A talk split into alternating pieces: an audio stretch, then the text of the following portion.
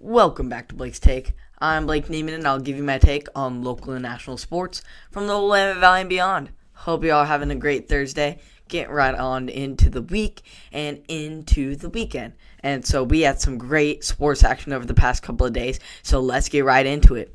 Starting off with some college football. It's a little bit late to make the announcement, but just to remind you all, DeVonta Smith, Alabama wide receiver, won the Heisman Award last year. First wide receiver to do it since 1991. Smith becomes the first wide receiver to win the first uh, receiver to win the award since 91, 91 when Desmond Howard won it, who's now an ESPN analyst. Shout out to him.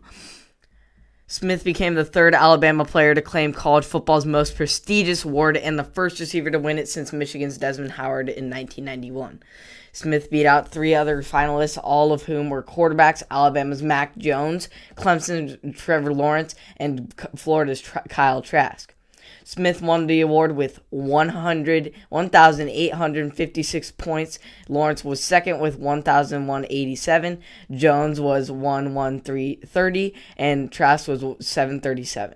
Despite standing at a slight six foot one and weighing only 175 pounds, Smith became the best wide receiver and most accomplished player in college football.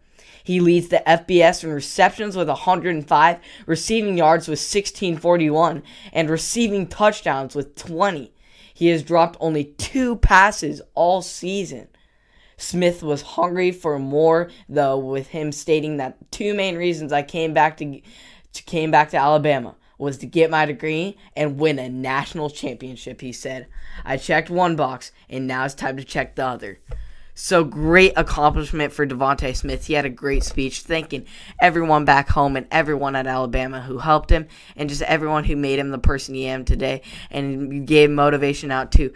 If you're small or undersized and you're not the biggest and you're not the strongest, don't give up and always dream big in your dreams. If you keep working hard, well they will come true as long as you stick with it. So great message from him and what a great Heisman winner we have in our hands and I look forward to what he will do against the Ohio State secondary on Monday. So that'll be fun to see.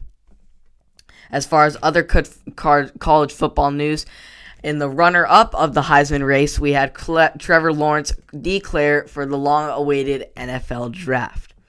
Lawrence went 34 and 2 as a starter and made three straight college football appearances, threw for over 10,000 yards in his career, and produced a total of 108 touchdowns in just three seasons at Clemson. Lawrence led Clemson to a national championship in 2018 as a true freshman, finishing second in the balloting of the Heisman then. He was instrumental in the Tigers winning three straight ACC championships and advancing to the college football play playoff in each of the last three seasons. Clemson also played for the national title in consecutive campaigns, even though it lost in 2019 to Joe Burrow in LSU. Lawrence leaves behind a powerful legacy as a player who not only helped Clemson win its third nat- national title, but also gave voice to those who wanted to play the game. He's often one of the first names to be mentioned among college football's best players, and bearing something unforeseen in the next few months, he's likely to hear his name called first by NFL Commissioner Roger Goodell on NFL Draft Night. I am very, very happy to hear that Trevor Lawrence is declaring for the NFL draft. I can almost guarantee you that he's going first to the Jaguars. But you never know. But I assume he is. And just an incredible young man that we have on our hands, and just the impact he had in getting us to play this year in college football. He was a huge voice there, and a huge voice in the social injustice movement. He's just been a great impact player in college football, and I look forward to what he can do in all sports, and especially in the NFL, and what kind of voice and what kind of leadership he can bring there. Great career, Trevor, and I look forward to your future. As far as NBA, we finally are going to give some legitimate statistics and realistics of what it's going to take to get the Supersonics, aka NBA expansion, back.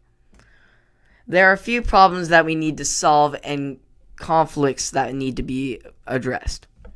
NBA expansion is fundamentally a financial decision. If the league were to add two more teams at 2.5 million dollars, billion dollars expansion fee, if it if it wants to get an expansion done, a 166.7 million infusion of cash to help offset all the revenue lost during the current pandemic. That 5 billion windfall would be roughly 58% of what the league took in during their entire uninterrupted 2018-19 season. And it would come with no associated short-term costs. Players wouldn't see a cent of that money. Expansion is not imminent though. It is probably isn't even likely but Commissioner Adam Silver has acknowledged that it is a possibility. And if the league acts upon it, it it will do so purely for the financial purposes and not for the players. It wouldn't be a basketball decision, but it would be a major basketball ramifications. We've covered the financial side of the equation in depth here, but we must address the on-court consequences of adding teams. So, with expansion back in basketball world's consciousness, we must address what those basketball consequences would be and what decisions for the NBA needs to be made before it can consider moving forward in such a large plan. For competitive and logistical region, the Eastern and Western Conference need to be balanced with the same number of teams that need to play in each of them. Depending on which markets the league chooses for its theoretical expansion slots, that might never become a problem. But things get things get worse if the league picks to the two current favorites, Seattle and Las Vegas. Neither is a geographic fit for the Eastern Conference, but adding both the teams to the Western Conference would create an imbalance of teams in the league. Here's how this schedule would look. NBA teams would play 82 games against only partially defined set of opponents. They play 30 in interconference matchups, two against each opponent. This leaves 52 games, four each for, played against the other four teams in their division, and the remaining 36 are divided among the 10 remaining teams in their conference. That allows them to play 16, six teams four times and the other four three times. Now let's talk some more money. Now, t- no two calorie, salary caps are alike. The league is constantly adding new sources of revenue, and each new CBA changes the formula on which cap is based. But the simplest of terms, expansion lowers the salary cap. The cap is determined by projecting the following season's revenue and dividing the total percentage allocated accumulated for the salary cap, approximately 44%. Among the existing teams, divided by 32 creates a smaller number than dividing by 30. Each team would get a smaller slice of the theoretical pie. As far as the draft would go, there is no clear defined rule as assigning draft picks to expansion teams before they've played any games. It is done at the commissioner's decision. The, the Grizzlies back in uh, when they first started had the number six overall pick. The Raptors was number seven, and the Bobcats had number four. Perhaps a potential ownership group could try and get a higher draft, buy a dra- higher draft pick with a bigger expansion fee, but ultimately, this is the easiest piece of the draft puzzle that they could solve. So, very complicated, as you just heard, to get an expansion deal done. It was a lot easier a long time ago, but now with the revenue stakes higher and the pandemic involved, it is a lot harder to get a deal done, as you just heard, with all the conflicts and problems that go into it. But Commissioner Adam Silver has acknowledged that it is a possibility, and so, but the possibility could only be made, especially with their main focus on Western cities like Seattle and Las Vegas.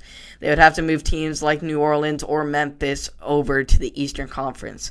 So, it would be some massive changes and some massive money spent if we had an NBA expansion, but it would be great entertainment. So we'll see how it turns out and see if that actually occurs. But now you know what all has to go into it, so you're not just oh we need the Supersonics. A lot goes and more, lot more goes into it. As far as local sports, the Ducks fell into a close battle against the Buffs last night in the basketball game, with the number 17 Ducks falling.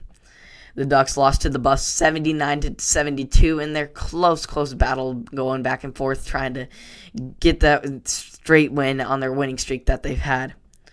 Chris Duarte gave the Ducks a fighting chance in this game with 27 and 6, while Eugene Omoruyi followed him with 18 and 6 of his own. However, the lack of rebounds by the Ducks cost them this game, with the Buffs starters each having 10 rebounds, with which each led to four of their starters to score over double figures in this game. scoring double figures by many of the starters, and four of them going for double figures, and two of them going for a double double. So great performance by the Buffs, which outboarded and outscored the Ducks in both halves just by a small margin in the first half, but a larger one in the second. So very unfortunate loss for the Ducks in this game. It unfortunate to see a highly ranked number 17 Ducks go down, but we'll see where they end up in the rankings and we'll see how they bounce back because we all know that they're most likely going to be a top competitor there in Pac-12, that's for sure, and are going to work their way to the NCAA double NCAA tournament. So we'll see how it turns out for the Ducks. So thank you for tuning in to another episode of Blake's Take. I appreciate all your support on Apple Podcasts, Spotify, and or YouTube. And I will see you all tomorrow. Have a great rest of your night.